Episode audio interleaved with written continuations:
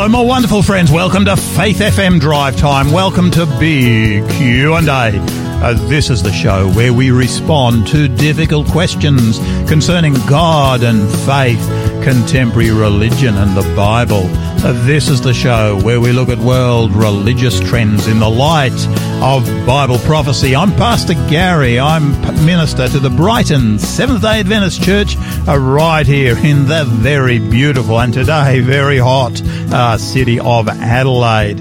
I'm also your drive time host every Tuesday and Wednesday. It is a fantastic privilege to be able to share with you uh, on this uh, magnificent uh, summer's uh, summer's day.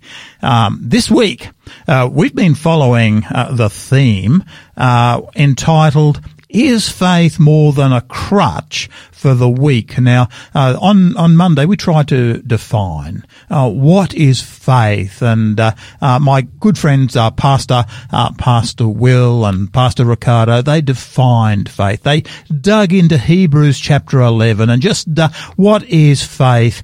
certainly historically, yesterday we moved in a in a slightly different different direction, and today, however uh, we want to move into the question, uh, does faith exclude reason. Now look, folks, this is a really big one. Uh, there are so many, particularly from the academic world out there, uh, who are prepared to argue, prepared to say uh, that faith automatically excludes reason. Uh, I believe we're going to see by the end of uh, end of today that faith uh, that doesn't include reason is in fact a very insubstantive faith. This is going to be a fantastic discussion. I'm really looking forward to it.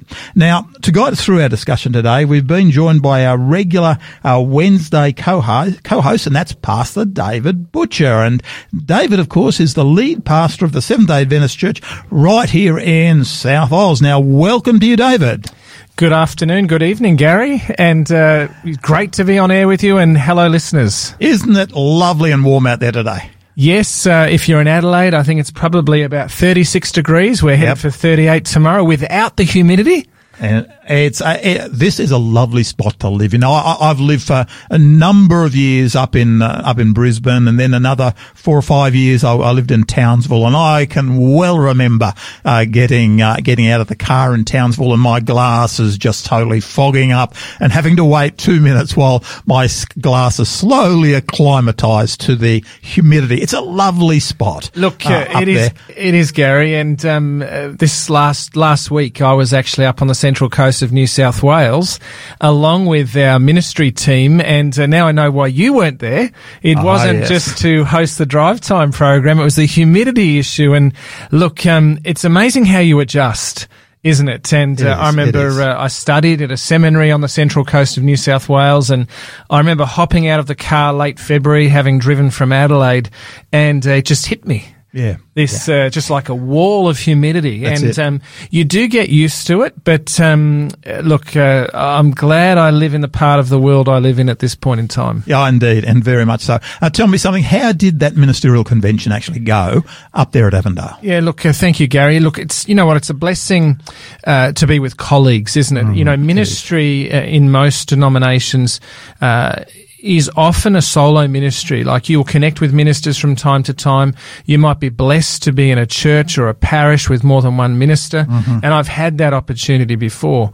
But um, to, to, gather with, um, you know, 500 ministers and many spouses. It's powerful, isn't it? It's really powerful. And um, for you know some really good um, workshops and uh, plenary sessions and speakers. Um, yeah, I guess challenging pastors in their walk with the Lord, um, deepening uh, deepening their understanding on things. You know how how can you connect with Muslims, for example? Yeah. You know uh, yeah. from Scripture. What does the Quran say uh, about Jesus, etc. Mm. Uh, and many many different workshops. You know how to how to uh, how to live in a family and, and make sure family worship and family devotions are a part of life. Mm. So there are mm. so many workshops that, that you could do. And I think just the worship singing and celebrating and praising God was really powerful, and then the networking with with new people that you haven't met before, but uh, people that might be from in other parts of the country right across Australia. So no, it was wonderful. I've certainly found in those uh, those meetings reconnecting with people that maybe you went to,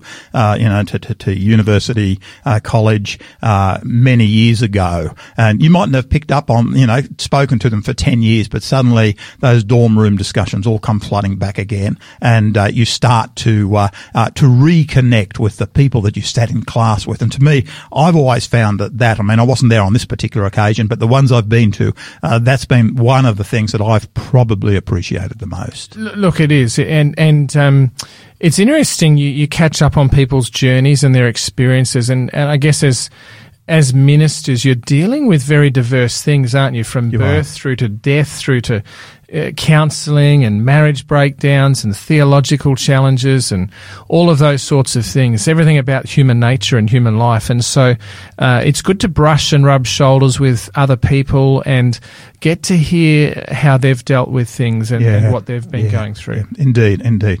David, look, let's come to our World Watch segment. Now, look, um, I'm going to repeat uh, a question. Well, it's not the same questions that I put to uh, Yoshi uh, yesterday, but it's certainly the same subject because I'm just uh, really conscious that here in Australia at the moment, we have got a major religious issue that is really starting to impact our our society. Uh, and of course, that's this uh, this debate as to uh, what extent should uh, Christian schools uh, be able to uh, hire and fire acco- uh, according to their own beliefs and practices. Uh, and of course, the Australian Law Reform uh, Commission has just put out a major report saying that uh, that right needs to be done away with. We are at a major, I believe, a major turning point uh, in Christian education here in Australia.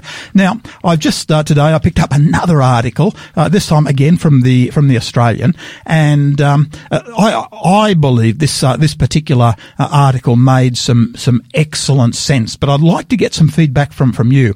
The article was entitled "Authentic Culture of Faith-Based Schools Must Be." Protected. And uh, this was uh, uh, what, uh, what what the author presented.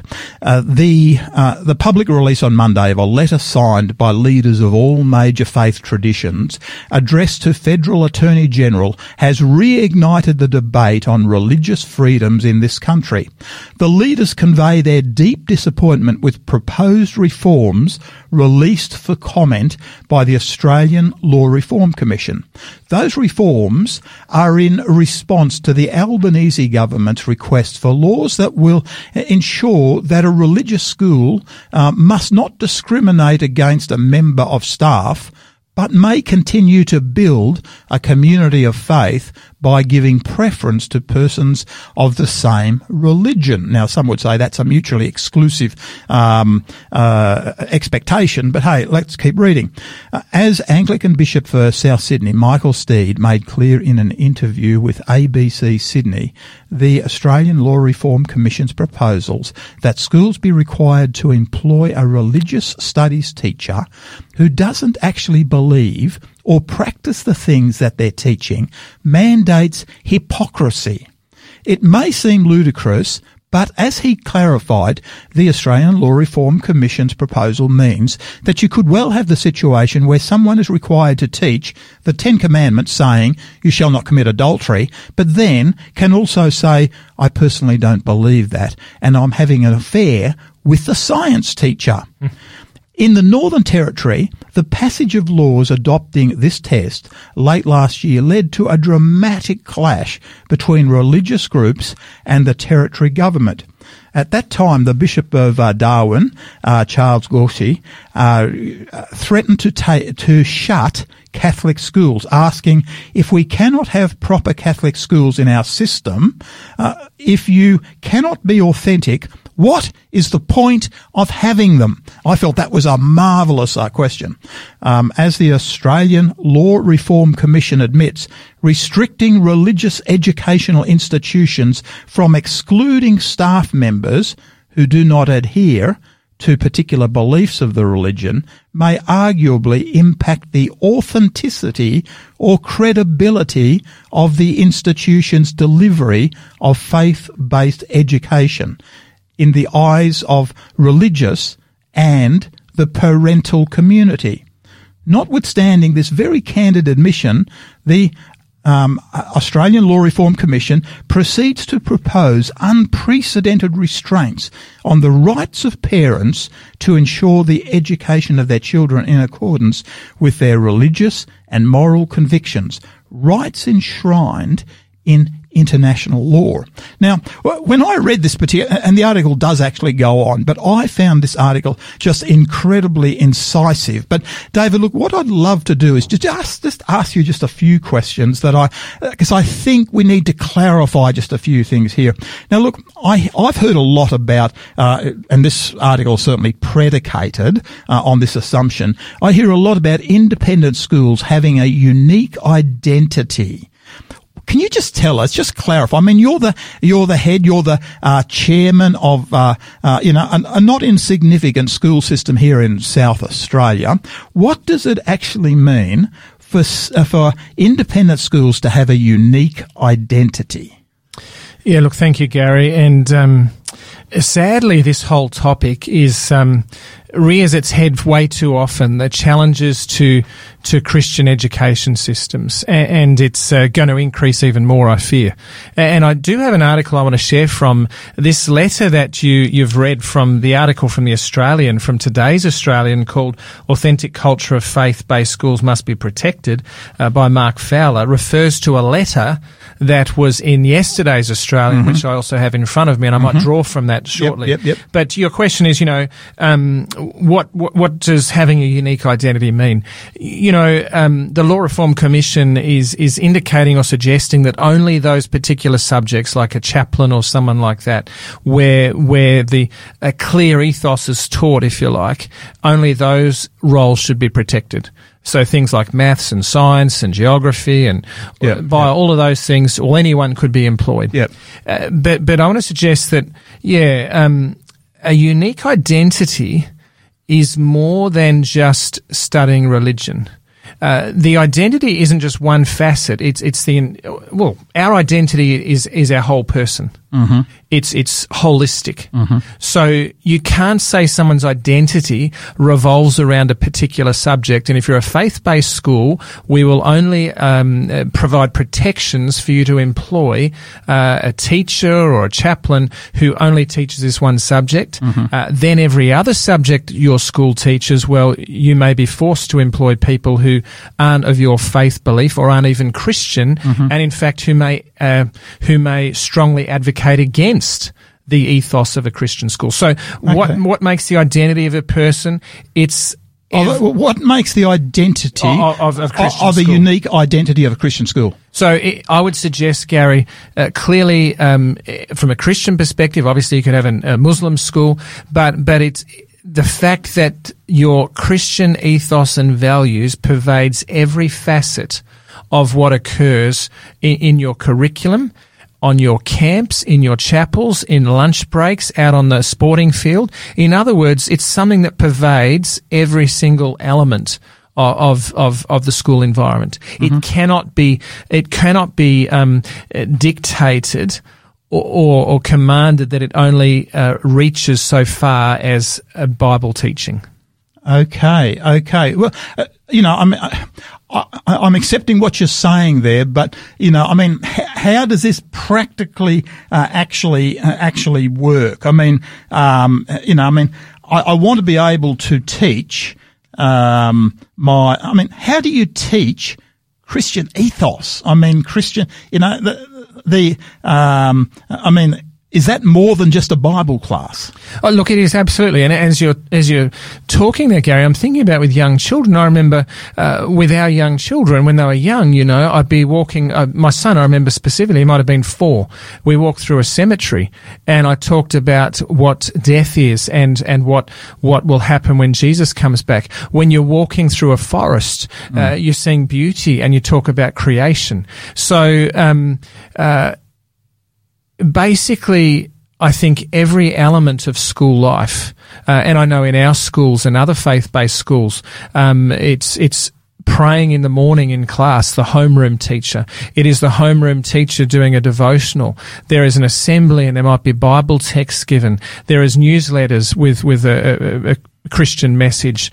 Uh, there is every subject almost can and should be giving deference and glory to God and, and, and, and actually opening the student's mind that we're not just living in the visible, there is a whole realm uh, the spiritual realm that impacts every facet of life. Mm, so I don't know if that's yeah, yeah. No, that's good. That's good. I, am particularly interested that in in this article that I read, you know, the Anglican Bishop of South Sydney made it clear at an interview with the ABC that schools be if schools are required to employ a religious studies teacher who doesn't actually believe or practice the things they're teaching, it actually mandates hypocrisy. Uh, and you know, I, I, mean, to me, I think that make, he makes an, makes excellent sense on that uh, on that particular count. But look, tell me something, David. Sorry, Gary. Yeah, yeah. Can you hold that thought? Or yeah, yeah, yeah. No, no, go on. No, it's go almost like um, McDonald's being forced to employ someone who hates McDonald's but will strongly advocate for KFC and, and, Kentucky Fried Chicken. And so when someone comes up to the counter and they say they want to buy, a, say it's a chicken burger or something, something McDonald's sells, yeah, yeah. and the employee that they're forced to hire says, well, actually, K- Kentucky Fried Chicken have a better one. Don't buy the McDonald's one. It, it, just doesn't make sense to be forced to employ uh, people in your organisation that don't hold your ethos. Okay, well, let me just ask you, let go from there. How does, uh, how is unique identity formed? I mean, what's the, uh, you know, how does that come about? Yeah, look, I, obviously in the schools, which obviously it happens in Christian homes and schools and churches, but in a school, um, it is molded over time and often it's modeled. Yes. It's modeled by the teachers. It's modeled by the staff. It's modeled in their interaction. Even when a level of discipline is required, um, or you know, in a in a good Christian school, that will be uh, handled through a Christian value system. Mm. Gary, out of this uh, letter by faith leaders in the Australian yesterday, uh, that the article you're referring to uh, talks about, it says the purpose of religious schools is not only to impart intellectual knowledge, but also to instill religious values. In addition to teaching the prescribed curriculum, they provide religious activities that seek to demonstrate to students what a life lived in accordance with the relevant religion looks and feels like in practice. Having teachers and other staff at the school who can participate in these activities as a faith community. Mm. So it's holistic.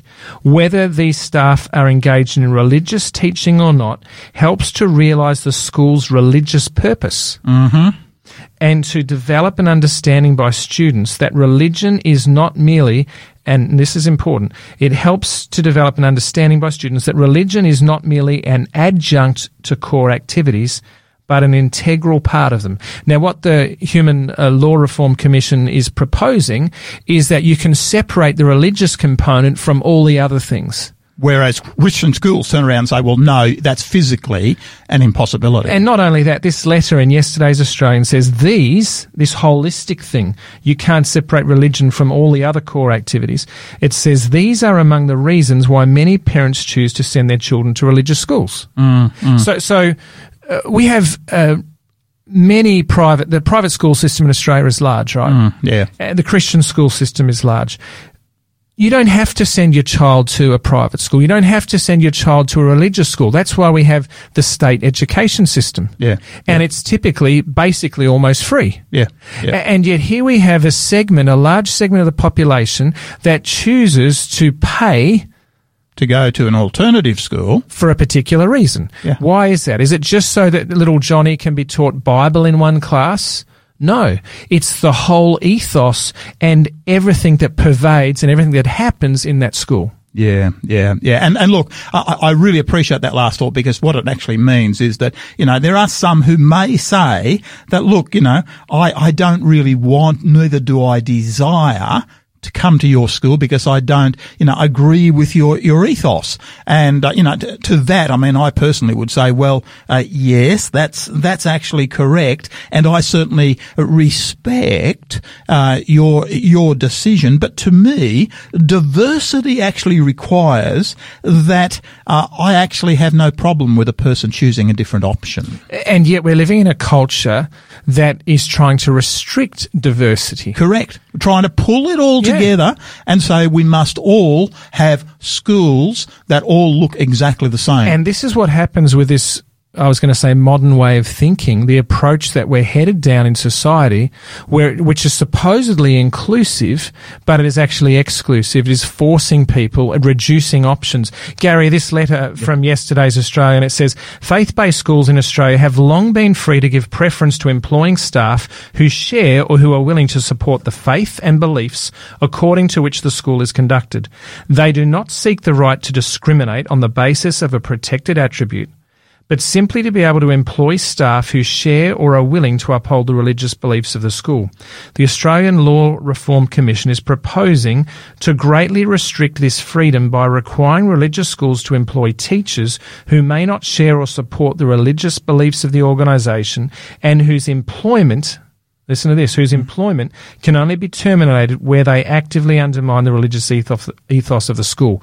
But um, to go through a process like that, can you imagine? To actually prove that. Yeah, absolutely. You know, I mean, that is a, a, a, a two-way argument uh, straight away with huge expense to both parties. And Gary, this, this article that was in yesterday's Australian, which the article you've read uh, today follows on from, was uh, signed, um, was written by the Right Reverend Dr. Michael Stead, uh, Anglican Bishop of South Sydney, and it was on behalf of numerous religious organisations, including um, uh, the Anglican Church in Sydney, uh, the uh, Diocese of Sydney, the Greek Orthodox Church of Australia, the Imam, Australian National Imams Council, uh, the Australian Jewry Council, mm-hmm. Jews, uh, the um, archbishops, Catholic archbishops in Melbourne, uh, the president of the Islamic Council of, of Victoria, the Seventh day Adventist Church, Seventh day Adventist School System, the Presbyterian Church of Australia, mm. uh, and it, uh, the global, it just goes on. It goes on. So Baptists, the global senior pastor of Hillsong, Australian Christian churches, um, many, many different organisations for saying, hey, wait a minute, you know, um, you're actively undermining undermining people that have a faith and you're actually dictating what the limiting their faith. Yes, yeah, yeah, yeah, yeah. No, David, really appreciate that. I think that this is something that I believe as Australians we need to be incredibly aware of. It's something that I know that I've encouraged people to say, hey, look, this is probably something that's worth talking to your local member about. Uh, this is something that is uh, that is vital. That uh, certainly those who have got a, a, a, religious ethos and whose children are now uh, in a, uh, independent schools uh, need to be concerned about. And Gary, just adding to that, I would really encourage people to get a hold of the Australian. Mm. Uh, yesterday and today's the articles that are in them, and as you say, I mean, uh, go and ask your MP, your state MP, your federal MP in particular, because uh, this will be a you know federal uh, legislation. But ask your MPs, you know, what are your thoughts on this matter? Yeah, be- because yeah. our, our politicians are um, servants of the people. Yeah, yeah, yeah. Thank you so much, David. Really appreciate what you've shared there. Uh, let's come to Carly Fletcher. This is uh, a song, beautiful song, uh, Follow, Follow the Lamb.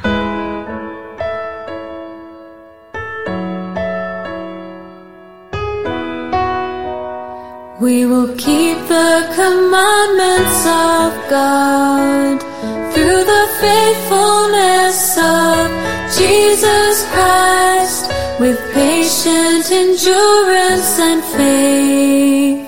We will follow, follow the Lamb.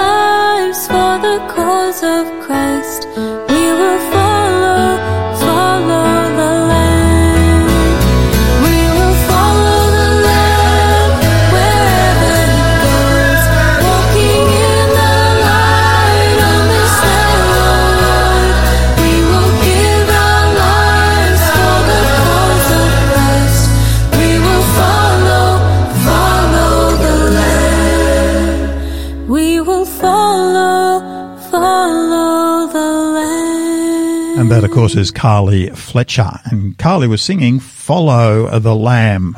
Beautiful, beautiful voice uh, she uh, she does have. And thank you so much for that, uh, that Carly. And now, folks, look today we do have our giveaway for this week. Now, this one is a real ripper, and I, I, am actually surprised at how popular uh, it actually is. And uh, uh, I shouldn't be, of course. It's actually a gift Bible. Now, uh, I mistakenly uh, thought, you know, will will the Bible be something that that will be called upon? Well, this has been probably one of our most popular presentations, one of our most popular gifts. And look, folks, if you would like your own gift Bible, now this is the New King James gift gift Bible.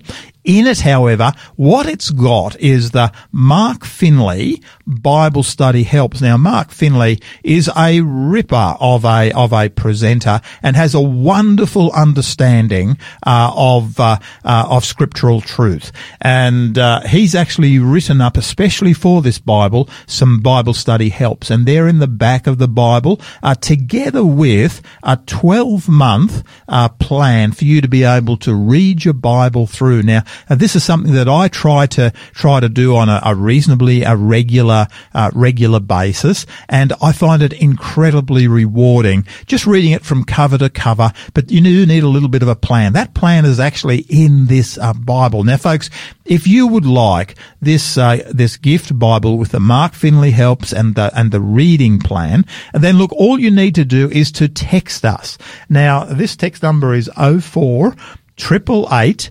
808 11.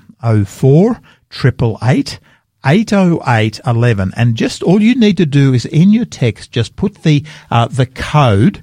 And uh, the code is uh, SA uh, 10 oh, what is it again? It was 103 goodness me. I, I've had so many weeks. I'm forgetting my codes. SA 103 uh, now this is a real uh, a real beauty uh, this uh, this gift Bible. And we've had a lot of people request the gift Bible, SA103. What that'll do is uh, trigger our robot. He's called uh, Pilgrim, and uh, he'll uh, come back to you, ask you a few questions so that we can get this book to you in the fastest way possible.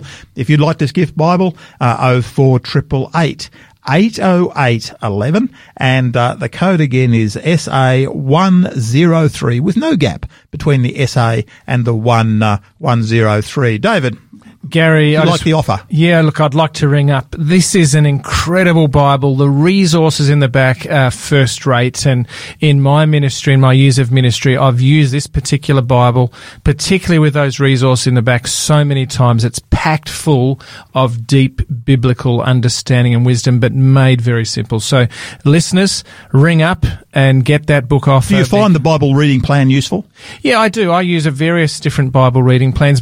The Bible reading plan's good, but for me, it's all the help section in the back that for Right. me just really, uh, really value. Yeah, no, it's very good. He's a marvelous, marvelous presenter. That number again is 04888 808 11, uh, and the code is SA uh, 1003. Now you are listening to Faith FM Drive Time, big Q&A with uh, Pastor Gary, and today our co-host is Pastor David Butcher, and David's the lead pastor of the Seventh-day Adventist Church right here in South uh, South Oz, and really appreciate his, his ministry. And uh, this week, uh, we've been asking the question, is faith more than a crutch for the week? Now, on Monday, we actually uh, started by looking, my good mate Will and uh, Ricardo they dug into this issue. They tried to define what is faith, and they actually went to Hebrews chapter 11 and just worked their way through Hebrews chapter 11, the great faith chapter of the Bible, in order to define what faith uh, actually is. Now, yesterday, uh, the subject that we uh, dug into was uh, this. Uh, this subject uh, is faith more than a crutch for the weak. It's a claim that is put against so many people of of faith. Now, today, that question that we're looking at today about faith is: Does faith exclude reason? You know, I've I've heard so many people make the accusation to Christian believers that faith is blind. Uh, it's something that you just jump into. There is no evidence. There's no support structure. Uh, there's nothing uh, to support faith. It's just simply blind. Now, David, uh, you've worked in ministry for uh, for many many years. Now, look, you know, how would you respond to this particular question? I mean, in your life, is your faith blind? No, it, it's it's a reasoned faith, Gary. Um, some people think faith is a step in the dark or a leap in the dark. Mm. The Bible doesn't teach that at all. The Bible reveals evidence for God, evidence for His creation, prophetic, you name it, and so it is built upon surety and certainty. And we see that even in the book of Hebrews, Gary, which which we might allude to.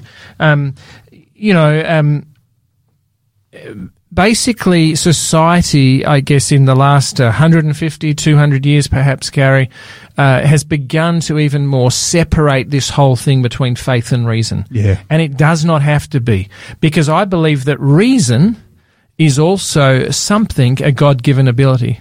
Yeah, yeah, yeah. In fact, you know, David, one of the passages of scripture that I, I really appreciate is uh, is actually, you know, I mean, First Peter uh, puts a uh, puts a, a powerful um, um, uh, statement here. It's chapter three and verse uh, verse fifteen, and uh, Peter is certainly writing and probably to a Jewish audience, but this is what he says: "But sanctify the Lord God, sanctify or set aside the Lord God in your heart, and always be ready to give a defense or a reason to everyone who asks you a reason for the hope that is in you, but do it with meekness and fear.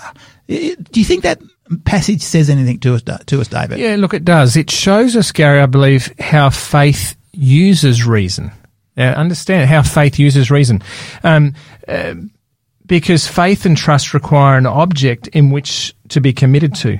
Uh, one must inquire of the things um, that are to be believed uh, before they can be believed. So in this case here, this text in 1 Peter 3.15, where Peter says, you know, be prepared to give an answer to everyone who asks, um, essentially, um, reason supports faith. While reason is not sufficient to produce faith, it does support it. Um, and so reason helps remove some of the barriers for faith. In other words, faith has substance when I can give an adequate reason for the faith that I hold. Absolutely. Um, and reason can be used uh, to show that faith is reasonable. Now that's a lovely way of putting it. That's a lovely. So, David, let's let's dig in. You know, we're saying how important reason actually is. Just let's dig into this a little bit more. Then, I mean, what reasons uh, do you have? What uh, what is there about your faith that makes your faith reasonable to you? Yeah, what I love about um, Christianity, and I guess in particular, I've um, chosen to become a Seventh day Adventist Christian, is I believe that uh, Scripture and the biblical worldview fits in with what I see around me. Okay. So um, as I look at what's happening in the world, uh, and uh, and what the Bible predicted thousands of years ago, I can see that playing out. So uh, my faith experience is enlightened and um, uh, strengthened by the things I see in the world and in nature. Let me give you an example, Gary. Um, uh, basically, I'd suggest there's two sorts of reasons, if you like, or revelation.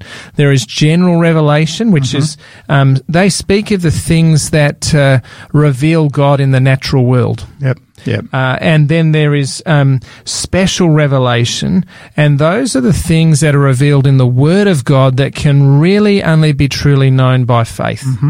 So special revelation and general revelation. And so in Psalm 97 6, uh, the psalmist declares, The heavens declare the glory of God, the skies proclaim the work of his hands. So I guess what this is telling us is that God's glory um, uh, can be seen, and the evidence of God can be seen in the works of creation. And of course, in the world in which we live today, uh, the the popular opinion is that you know, I mean, that's a that's a faith only position. And yet, you know, to me, I look at this and I say, hey, I look at the sheer amount of evidence that's out there that speaks to me of a designer. You know, one of the uh, real privileges, and I, I, would encourage people to, if they want to hear more on this, and you're going to be hearing some advertising on it on Faith FM, uh, over at my Brighton church in just about, uh, I think it's about the 18th of uh, March, uh, we're actually getting, um, having uh, um, one of the representatives of Creation Ministries coming to share with us for the day. Now, look, if you happen to be here in Adelaide and you want to hear um, hard facts, if you want to hear uh, uh, wonderful evidence, then I suggest to you that this uh, is the place that you uh, you need to be. You know, to me, uh, nothing I suppose did more for my faith when I had the privilege of sitting down at the feet of some creation scientists, and there are many, many, many, many of them out there, and they just spoke about to to them what the evidence was for the biblical worldview. I thought it was very powerful. And, and Gary, you've really touched on something powerful because it's almost like, and this is an exaggeration, if you like, a hyperbole. It's almost like many scientists today believe that if you have faith, it's blind faith. You've got to put your brain in neutral or yeah, turn it yeah, off yeah. to believe in a God or creation, etc. But um, you know, as we're preparing for this program, I thought, hang on a minute you look at the world of history since Jesus and how many scientists and astronomers were actually God believing men and women. And just to give some examples, Gary, you've got Albert Einstein. Mm. You've got uh, people like Blaise Pascal. Yeah. Uh, you've got uh, Sir Isaac Newton, Francis Bacon. Um, these Galileo. These were um, these were these weren't dimwits. But you don't even need to go back into history no. because if you go into the present day, the thing that I really appreciate is just the sheer number of um, of of PhD level uh, science trained individuals who are starting to say there are huge problems with the whole evolutionary worldview, and that the uh, the creationistic the um, the uh, the design, design principle actually has substance to it. Yeah, so all of these uh, scientists uh, in our era plus eras gone, um, they help and, and they believe scripture. I mean, Isaac Newton wrote commentaries yeah. uh, on, on parts of the Bible. Yeah. These were brilliant men and women and are today still, as you said. And they shine light that a designer, uh, you know, as the first beginner, if you like, that we're we're creatures of a designer yeah. rather than some big bang or something that happened by chance. Mm. No, um, we are creatures from the hand of a designer. So, f- faith is reasonable faith is real. Okay, look, let's because uh, I know that there may be people listening today that might be saying, "Oh, look, you know, I mean, uh, that's something that I that I struggle with." But David, look, are there any other uh, evidences uh, that you have that you know support uh, your uh, your faith faith belief? You know, what are the other evidences? Yeah, very good question, Gary. Um, Look, I, I, think it again. It's being surrounded by other people of knowledge and wisdom, mm-hmm. um, and and as you learn at their at their feet, if you like, you you see things such as Bible prophecy. Okay, just open that one up up for us. Yeah, look, um, uh, you know, I, I think of uh, Daniel chapter two. Yeah. In Daniel chapter two, we have um, a, a book that was written, you know, six hundred years uh, before Christ, Yep. predicting world empires through to the modern day. Mm-hmm. And Daniel chapter two, where, where um, King Nebuchadnezzar has a, a dream, uh, and um, or dreams, as the Bible says, and uh, he wakes up, he's scared, and he sees this image, this statue made out of various metals, and um, no one can interpret that for him. And yet here is this uh, Jewish, elderly Jewish uh, prophet Daniel a God believing man that uh, is given wisdom by God when he goes home and prays. He has confidence that um, God will reveal. The answer to the, the, the king's dreams. And so Daniel comes back and he says, Look, the God of heaven has told me. And he then, Daniel begins to list in Daniel chapter 2, um, world empires, not in some scatterbrain approach, but consecutive world empires from the prophet's day, basically right down to the time in which we live today, in, in I guess, uh, in our culture, with the culmination of Jesus and his second coming. Yeah, look, David, I I think what you've actually put together there is so important because I know that for me, uh, biblical prof- prophecy is just so key. It's such an important part of the biblical uh, worldview. I mean, you mentioned there um, uh, Daniel, uh, Daniel chapter uh, chapter two, but I, I love to actually go into uh, D- Daniel chapter seven because in there you actually get you get the naming of uh, of particular king- kingdoms, and the kingdoms hadn't yet come into existence. But da- da- Daniel actually names kingdoms who are going uh, to come uh, come into the future. Not just kingdoms coming into existence either, but kingdoms that would actually be um, the the empire, the, the the most successful, you know, the the powerful one. Yeah. So not just Yeah. any kingdom coming in, but one that would be at the head, if you like, one that would be in Yeah. charge Yeah. and, and above the others. Uh, and, and so Daniel chapter two is just one example Yeah. of um, many, many times I've heard of stories and even people themselves that were atheists that when they understand the prophecy in Daniel 2 and they read it and it's unpacked for them. Uh, and you look at the Encyclopedia Britannica or any modern encyclopedia, and when you know when the book of Daniel was written, Yeah. it couldn't been guesswork. Yeah. You might be able to guess some of the world powers, but to get them in order without gaps, mm. that doesn't happen by chance. It doesn't, and particularly when they're not in existence at that time. You know, this is one of those areas that to me gives me incredible confidence that the Word of God is indeed powerful because it has got the ability apparently to be able to predict uh, what is actually going to occur in the future. Now, uh, to me, that gives substance to faith. This is not blind faith. This is faith that is established upon something which is uh, far stronger uh, than just uh, uh, something airy fairy that's uh, out there. Exactly. And so I guess to reason means to think and work through something, Yes, right? yes. To use our mental faculties. And God is the one that gave our mental faculties. God is the one that is the giver of education, the author of education. A- And, so uh, God doesn't want us to put our brain in neutral and just accept something where there is no substance. Yeah, yeah, yeah. And, and this is where I would recommend that uh, gift Bible. If, look, if you're wanting to see evidence, then please have a look at the um, at the Bible guide put together by Mark Finley at the very back of that Bible. It's incredibly powerful, guys. Let's come to some music. This is uh, She Reads Truth. Uh, the song is "Great Is Thy Faithfulness," and then we're coming to the uh, uh, to the climax of our hour. Please, uh, please enjoy this powerful uh, Christian uh, Christian hymn.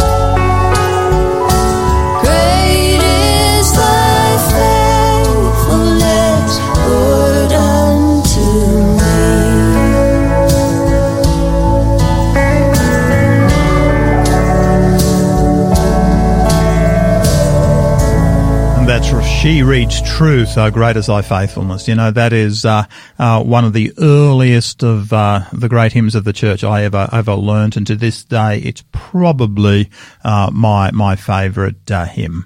Uh, it, it's a pow- powerful words uh, with wonderful musical uh, backing. Now, folks, look, that uh, giveaway again is the New King James Version Gift Bible uh, with the Mark Finley uh, helps in in the back, uh, together with a, a read your Bible through in a 12 month uh, plan in the back of the Bible. It's a real beauty, this gift, and uh, we've had a lot of people uh, really respond positively to this particular gift. We'd encourage you. Now, look, if you would like your own copy, our text number is 04 888 808 11.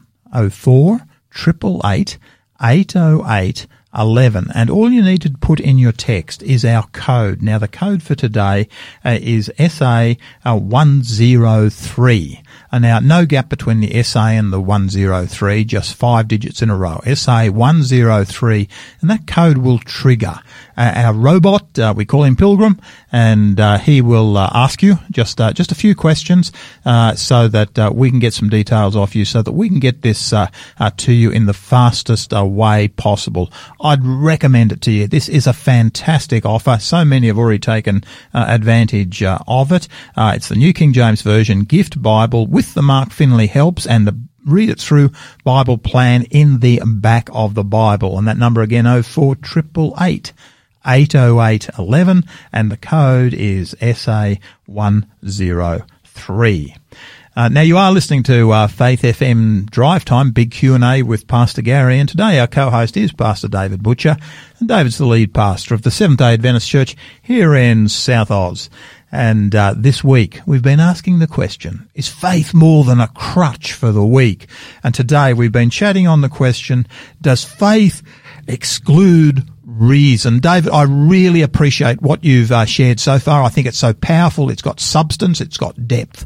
Uh, now, look, is there? You've got about five minutes before we need to wrap it all up. Is there anything else you'd just like to share? let's fire away real quick, hey? It is by reason, Gary. It's by reason that we discover truths about the existence of God, the authenticity and the history of Jesus, and the reliability of Scripture. So reason helps us with that. But reason can also help us to know that faith is reasonable. Um, while while faith, though, sometimes goes beyond reason, that doesn't make faith unreasonable. Yeah. Um, for example, the Bible teaches that God is triune, you know, three in one. Um, uh, while the Trinity is believed by faith in the authority of the Scriptures, it goes beyond our reason to fully grasp. yeah. Yeah. So none of us can understand the Godhead or the Trinity fully. Yeah, yeah, yeah. But um, by faith we do. Um, now that's not unreasonable. Mm-hmm. Now I just want to give a quote, Gary, before we jump to a- Mm-hmm. another biblical passage. One of my favourite books, little pocket book, Steps to Christ. We've given this away before on this program. The author there, Ellen White, says this on page 105. God never asks us to believe without giving sufficient evidence upon which to base our faith. His existence, his character, the truthfulness of his word are all established by testimony that appeals to our reason. And this testimony is abundant. Yet God has never removed the possibility of doubt. Our faith must rest upon evidence, not demonstration. Those who wish to doubt will have opportunity, while those who really desire to know the truth will find plenty of evidence on which to rest their faith. Beautiful interplay Powerful, between powerful. faith and reason. Yeah. The two actually come together, support and blend together. Beautifully. Yeah. Yeah. So, Gary, um, uh, One, la- well, let's have one last thing because we've we're coming to the very top of the hour. We've got a couple of minutes uh, left only. Yeah, so 1 Corinthians 15, the uh, New Testament author, the Apostle Paul, um, uh, wrote this in chapter 15. It's the only chapter in the whole of Scripture that deals basically entirely with the resurrection. 1 Corinthians 15, verse 3 and onwards. He says, For I delivered to you, writing to his audience, Yep. First of all, that which I also received, that Christ died for our sins according to the Scriptures, and that he was buried, and that he rose again the third day according to the Scriptures, and that he was seen by Cephas, then by the twelve. After that, he was seen by over five hundred brethren at once, of whom the greater part remains to the present, but some have fallen asleep. After that, he was seen by James, then by the, all the apostles. Then, last of all, he was seen by me, also mm. as one born out of due time. Mm. So, Gary, what do you what do you draw from this? Well, to me, David, the thing that really jumps out at me is that what what Paul, the Apostle Paul, is doing is giving a statement of fact. In other words, there was a man called Christ. Uh, he was he was born, he lived, he died, uh, but significantly, he came back to earth again, and he uses as evidence. He doesn't. It's not sufficient to say, "Hey, this is a faith statement." He uses evidence. evidence Fact. fact, he says he was seen by all the apostles. He was seen by over 500, most of whom are still alive to this very day. And if you, and he could almost have said, if you don't believe me, go and ask one of them. And and this is really important. He writes it, as you say, this book, First Corinthians, when believers were still Jesus only uh, been killed uh, 20, 25 years or so before. indeed, yep. And so there were plenty of people around that could have denied it, but they didn't. Exactly, exactly. And you know, this to me is so important because uh, what you find in this passage here is Paul, um, in uh, to Paul, the uh, resurrection of Jesus Christ was not a faith statement. In the first century, we sometimes say, "Hey, that's a faith statement." Well, perhaps um, I don't even grant that, but you know, perhaps it might be the case in our era, but in his era, the resurrection of Jesus Christ was an evidence-based reality. In other words, reason. it was reasonable conclusion. And so for our time, this chapter talks about if Christ wasn't raised from the dead, we're above all people most pitiable. So in our time, we take that factual uh, event that occurred, which was reasonable, reason, and by faith, we receive it ourselves. We believe that the same will happen to us. Yeah, Why? now, now, now that is the, that's where faith kicks in because what we have in this chapter, we have got uh, Paul presenting a reality. Paul says, uh, and uh, as evidence, There's these 500 people. Go and ask them. He presents evidence. Then he turns to um, to the the later era, uh, and uh, and he says, and to us, uh, he says, and this resurrection of Jesus Christ is actually the first fruits of your own resurrection. Those Now, that will follow. do we have to accept that by faith? Yes, that's uh, certainly something that I have to accept by But faith. But not a blind faith. but not a blind faith. It's based on fact, it's based on evidence, it's based on reason, therefore it's a reasonable faith. It is. And, and to me, this is the thing that I, I look at. Uh, please, please, please don't ever let anybody tell you that faith is blind. Faith is not blind. Faith can never be blind. Blind faith uh, takes us nowhere. This is evidence based Great to hear you getting worked up, Sorry, Gary. sorry, David. I, I, every now and then I start preaching into this microphone and I'm, I'm sorry for you. Yeah, no, you're doing You know, I'm, great I'm actually waving my arms around as well. But, you know, David, look, we do need to finish. I'm conscious our time is almost gone. Uh, would you like to pray for us? Father God, uh, we just want to thank you that you're a God who is a God of intellect, who imparts intellect, Lord, and thinking and the faculties of the mind, and not to be devoid or separate to faith because they support each other, Lord. We have to realize that reason comes from you, as does faith. Lord, we thank you that uh, we don't have to take our, our intellect out, our brain out, or put it in neutral but we can trust in you based on evidence, based on reason. And yet we still reach forward by faith to the things yet to occur. So Father, we pray a blessing on our listeners. May they trust in you. May they know that they're not following a whim or a fable or folly.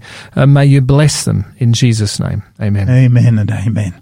Uh, folks, thank you so much. It does look like our time's up for today. Thank you so much for joining Pastor Gary and Pastor David Butcher on Drive Time Big Q&A. Please join us tomorrow when Pastor Fabiano and Pastor Hugh Heenan are going to join us uh, and they look at, they're going to dig into the question, how did faith function in the ministry of Jesus Christ? This is powerful when you understand how it functioned. Really look forward to uh, being with you then, but until then, please remember Christ said, I'm leaving you with a gift, peace of mind and heart. And the peace I give isn't like the peace that the world gives. So don't be troubled or afraid. May our God richly bless you. This program has been made possible by the support of Adventist World Radio.